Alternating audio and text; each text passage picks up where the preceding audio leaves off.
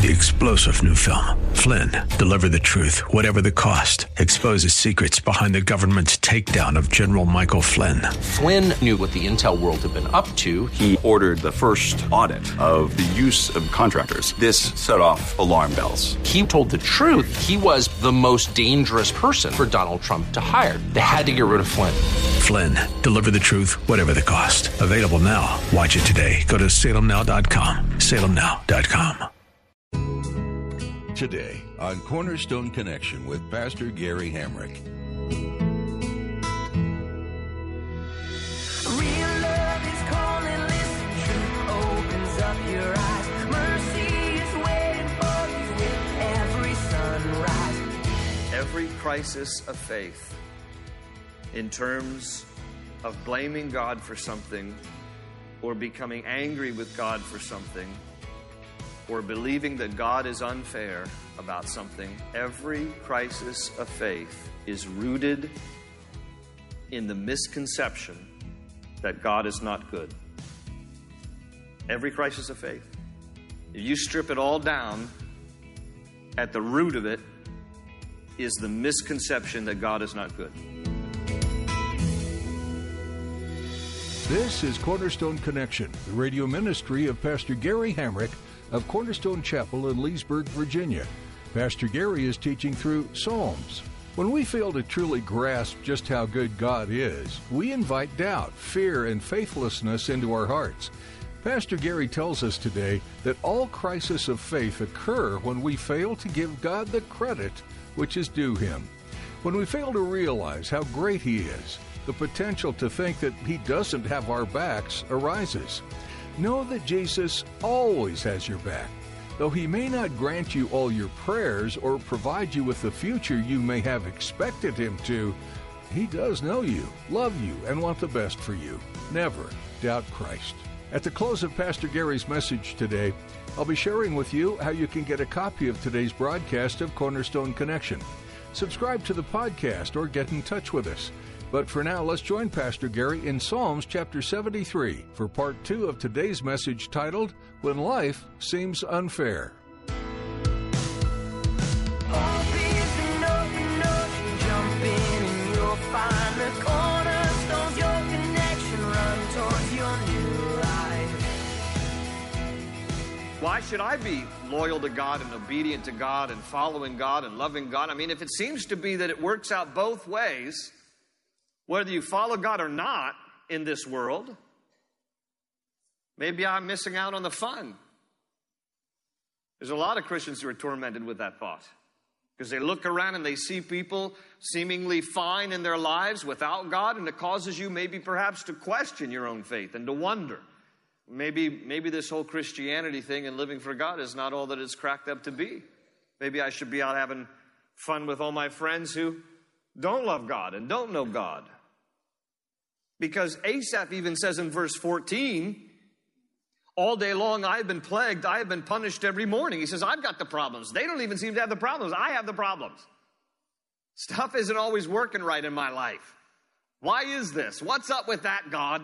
How come the wicked seem to have a carefree life and my life is plagued by problems? And it causes him to nearly stumble about all this. And he even says in verse 15, if I had said, I will speak thus, I would have betrayed your children. In other words, Asaph says, if I had complained about this, if I had opened up my mouth and said, This is not fair, this is not right, I don't get it, God, why are you doing this? Why do you allow this and not that? If I had said this stuff out loud, I would have caused your children, God, to stumble. So I kept my mouth shut. But boy, I wanted to say something because I don't like this. Now, by the way, take note. This is a wonderful point for us. When you think that God is not really doing what you want God to do, don't complain about it, not with your mouth. Pray it, don't say it. Because you will eventually come through it like Asaph did. But in the meantime, if you complain about it, you're going to be a bad witness to other people who need to know that God is faithful, even when you don't feel like He's being faithful at the moment. So learn to guard your mouth and be careful that when things are troubling in your life, You pray it, you don't say it. You make sure that we're not spreading a bad example and dishonoring the name of the Lord. Asaph said, I wanted to say something. Lord, I wanted to complain.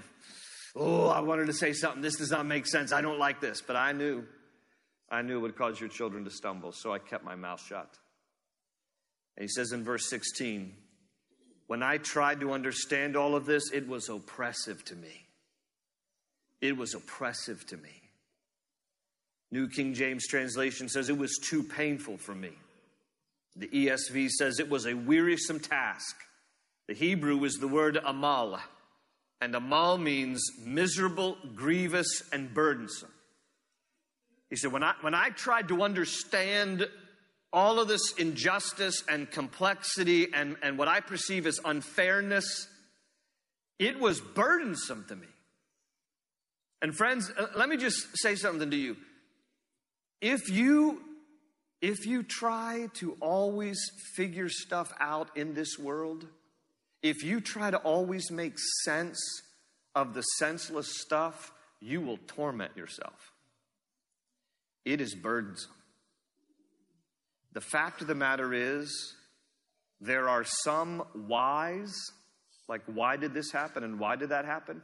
There are some whys in this life that will not be understood this side of heaven. It just won't. And if you try to make sense of senseless stuff, it will just torment you. And shame on any of us who try to do that on behalf of somebody else.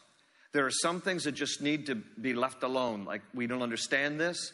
We don't get it right now. You know, oh, I'm sorry your little uh, six month old baby died of SIDS, but you know, God needed another angel in heaven. I've heard that kind of stuff.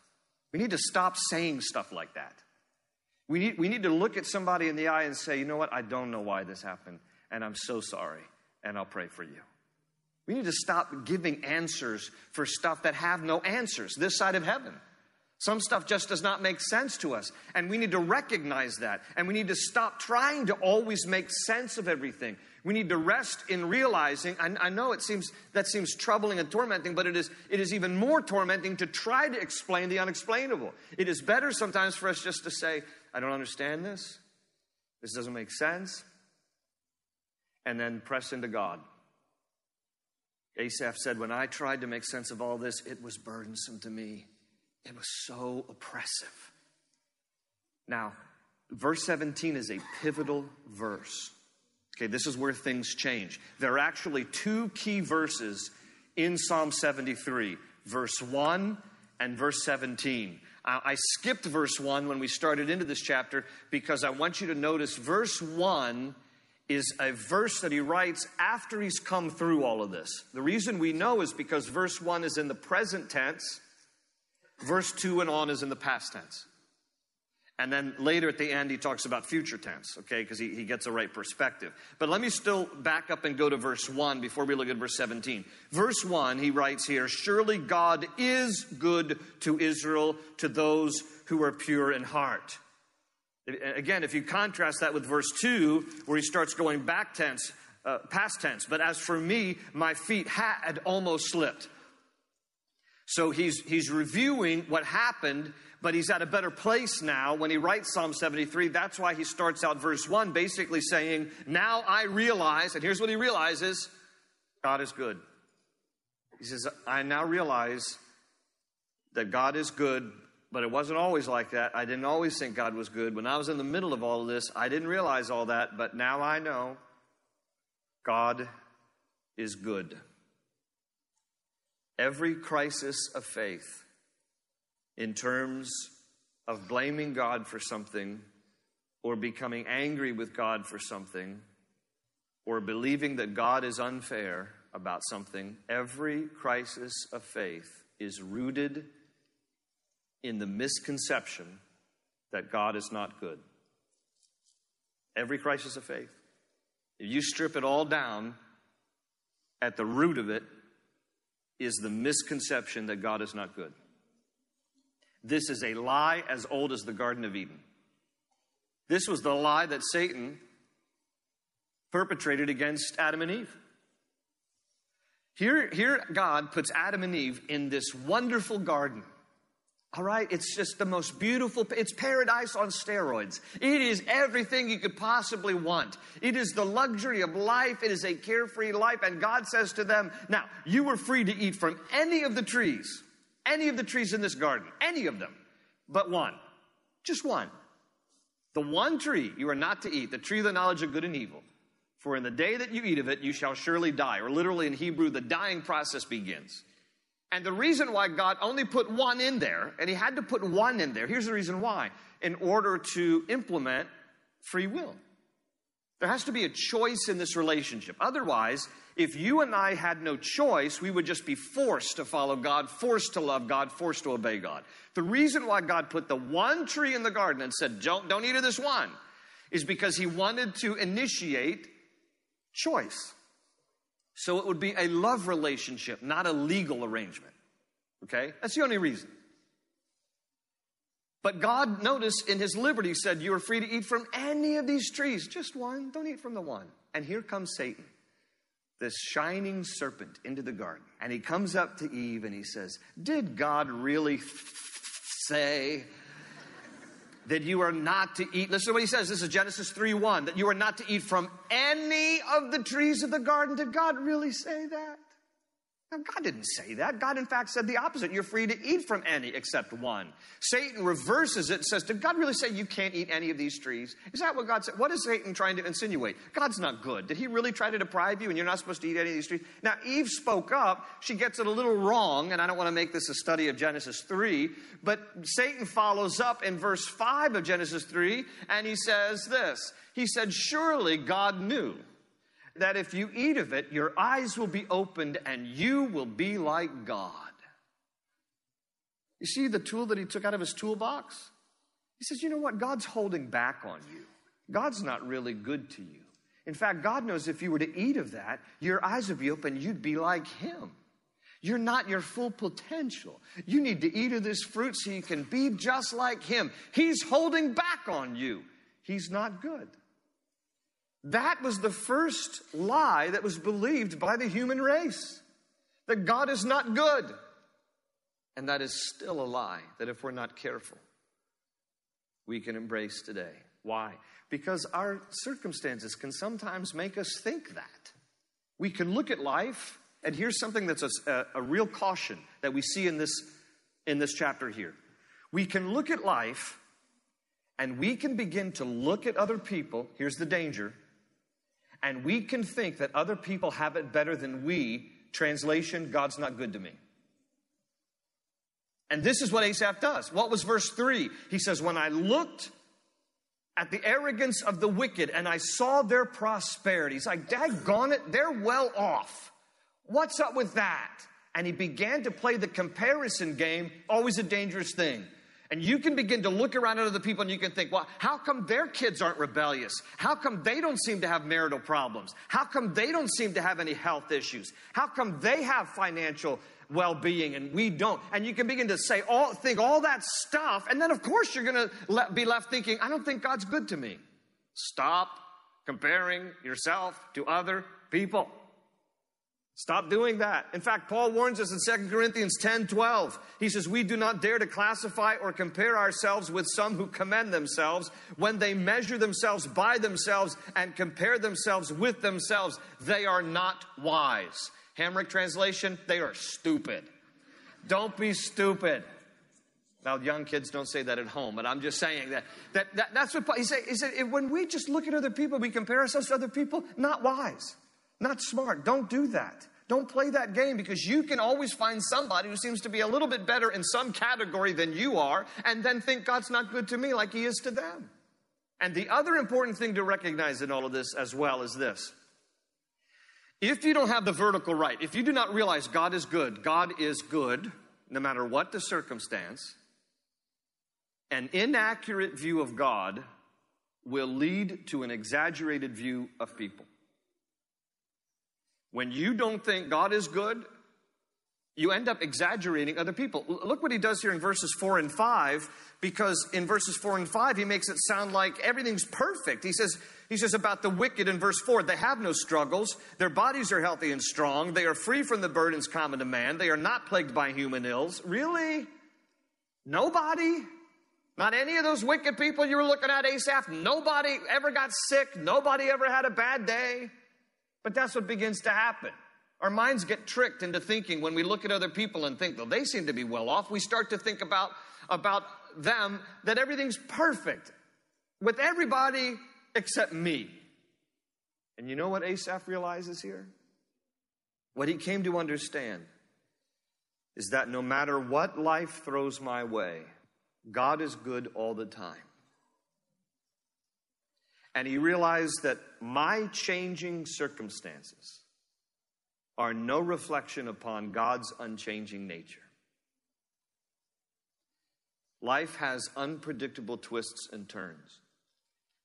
A lot of things we didn't plan. Some things we never imagined would happen. Those unpredictable changing things are no reflection upon the unchanging nature of a good God. Don't believe the lie of Satan. God is not good. This is why this has happened to you. God does not care about you. God does not love you. That's why this has happened to you. Asaph came to understand the goodness of God separate from his own condition and his own circumstances. In fact, it was what would cause him to run to him. We need to remember Isaiah 41:10 where God says, "So do not fear, for I am with you. Do not be dismayed, for I am your God. I will strengthen you and help you. I will uphold you with my righteous right hand." In Psalm 34 verse 8 it says, "Taste and see that the Lord is good to all who take refuge in him." Verse 1 is an anchor verse for this psalm. Surely God is good. I understand that now. I didn't always think that. I realize now. My changing circumstances, no reflection on God's unchanging nature. And, and then the second important verse is a pivotal verse in this chapter, and it's verse 17. So go back to verse 17. And in order to appreciate verse 17, I need to read verse 16 and again, verse 16, he says, When I tried to understand all of this, all of this complexity and uh, the seeming unfairness of life, all this stuff, tragedies and all, when I tried to understand this, it was oppressive to me. Verse 17, till I entered the sanctuary of God. And then I understood their final destiny. Till I entered the sanctuary of God. There's nothing quite like going to church that will help you gain an eternal perspective on life. Something happens when God's people gather together. Asaph said, When I went into the house of God and my heart was engaged in the worship, and my ears and mind were engaged in the scriptures, then I understood. I gained an eternal perspective that far outweighs everything about this world. It helped me to put some things in focus. I now realized that life is more than just here and now. I now realize that it doesn't matter what other people have or don't have, that God will take care of me. I now realize that all the injustice and iniquity in the world will be punished in God's time and that all the things that presently seem unfair, that scale will get balanced in God's time.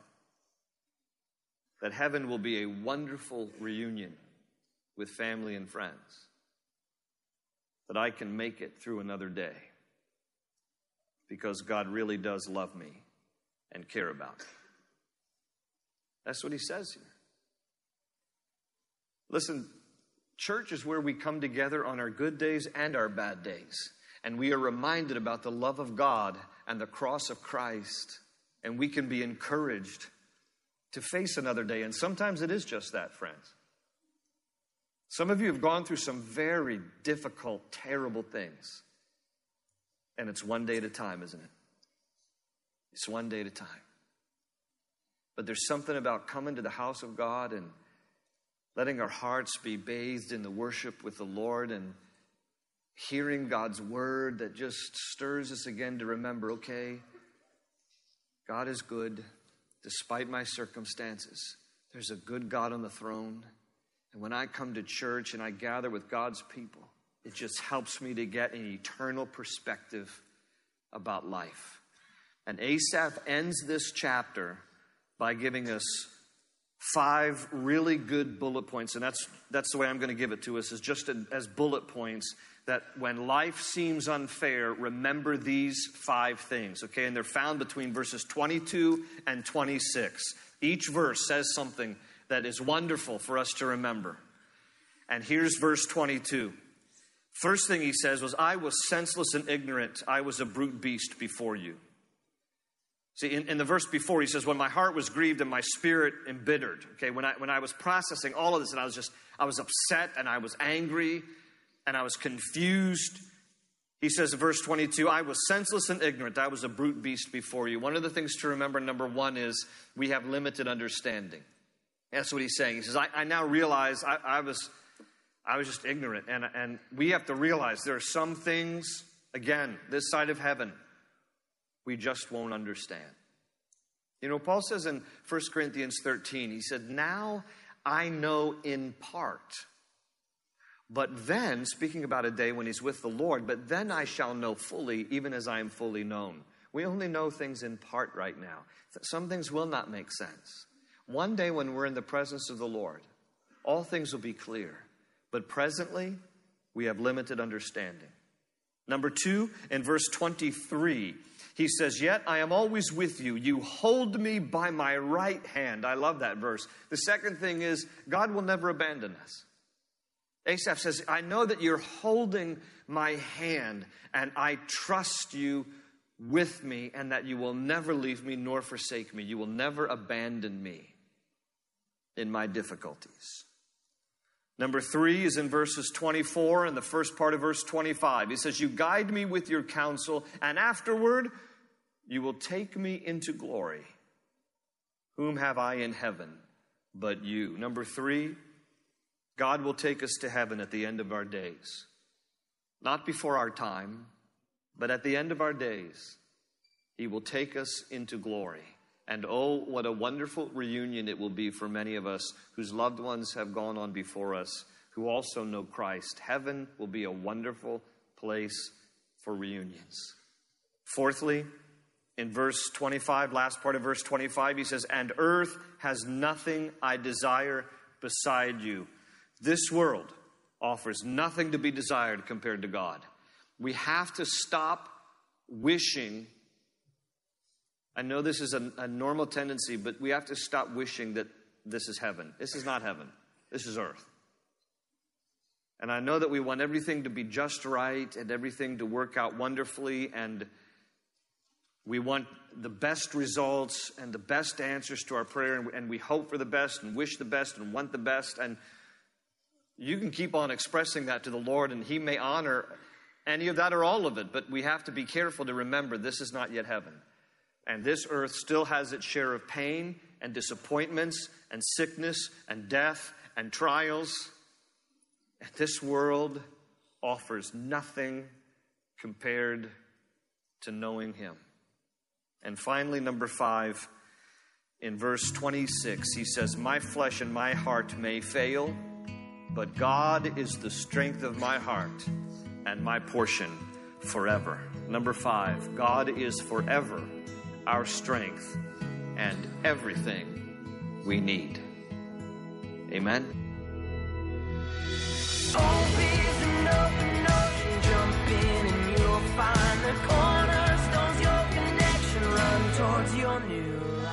Each psalm we read is intended to point us to one thing the sovereignty of our Creator. Through pain, tears, joy, and praise, we meet a new characteristic of God with each new chapter. Though we don't know the melodies that accompany this collection of old, we benefit from the deeply passionate and poetic words. We hope your soul has been touched by the teaching you heard today on Cornerstone Connection. Pastor Gary Hamrick will return soon with more from this Old Testament book. But in the meantime, you'll be able to find additional messages at cornerstoneconnection.cc. We'd like to encourage you to download our mobile app while you're there. so you can stay connected to God's Word wherever you happen to be. Each day can be made brighter by the love and power of our Lord.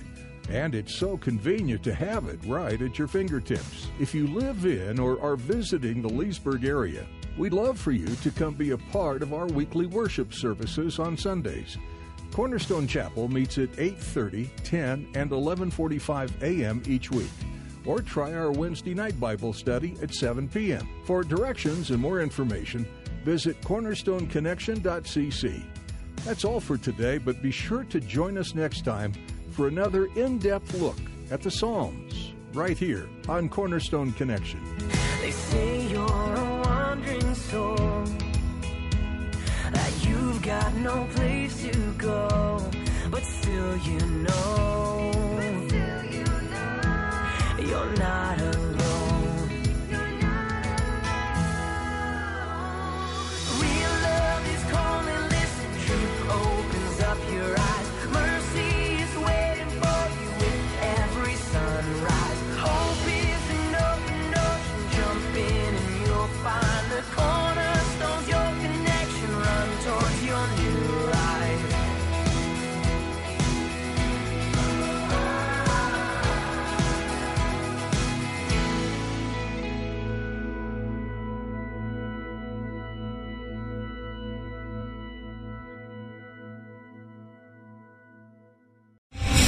star general Michael J. Flynn, head of the Pentagon Intelligence Agency, knew all the government's dirty secrets. He was one of the most respected generals in the military. Flynn knew what the intel world had been up to. He understood its funding. He ordered the first audit of the use of contractors. This set off alarm bells.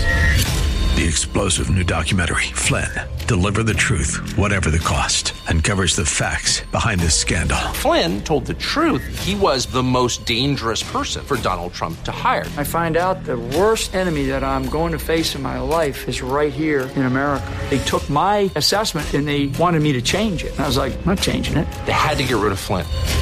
With in depth interviews, archival footage, and never before seen personal records of the man behind the headlines. I just felt like I was drowning. Flynn, Deliver the Truth, Whatever the Cost. Available now. Watch it today. Go to salemnow.com. Salemnow.com.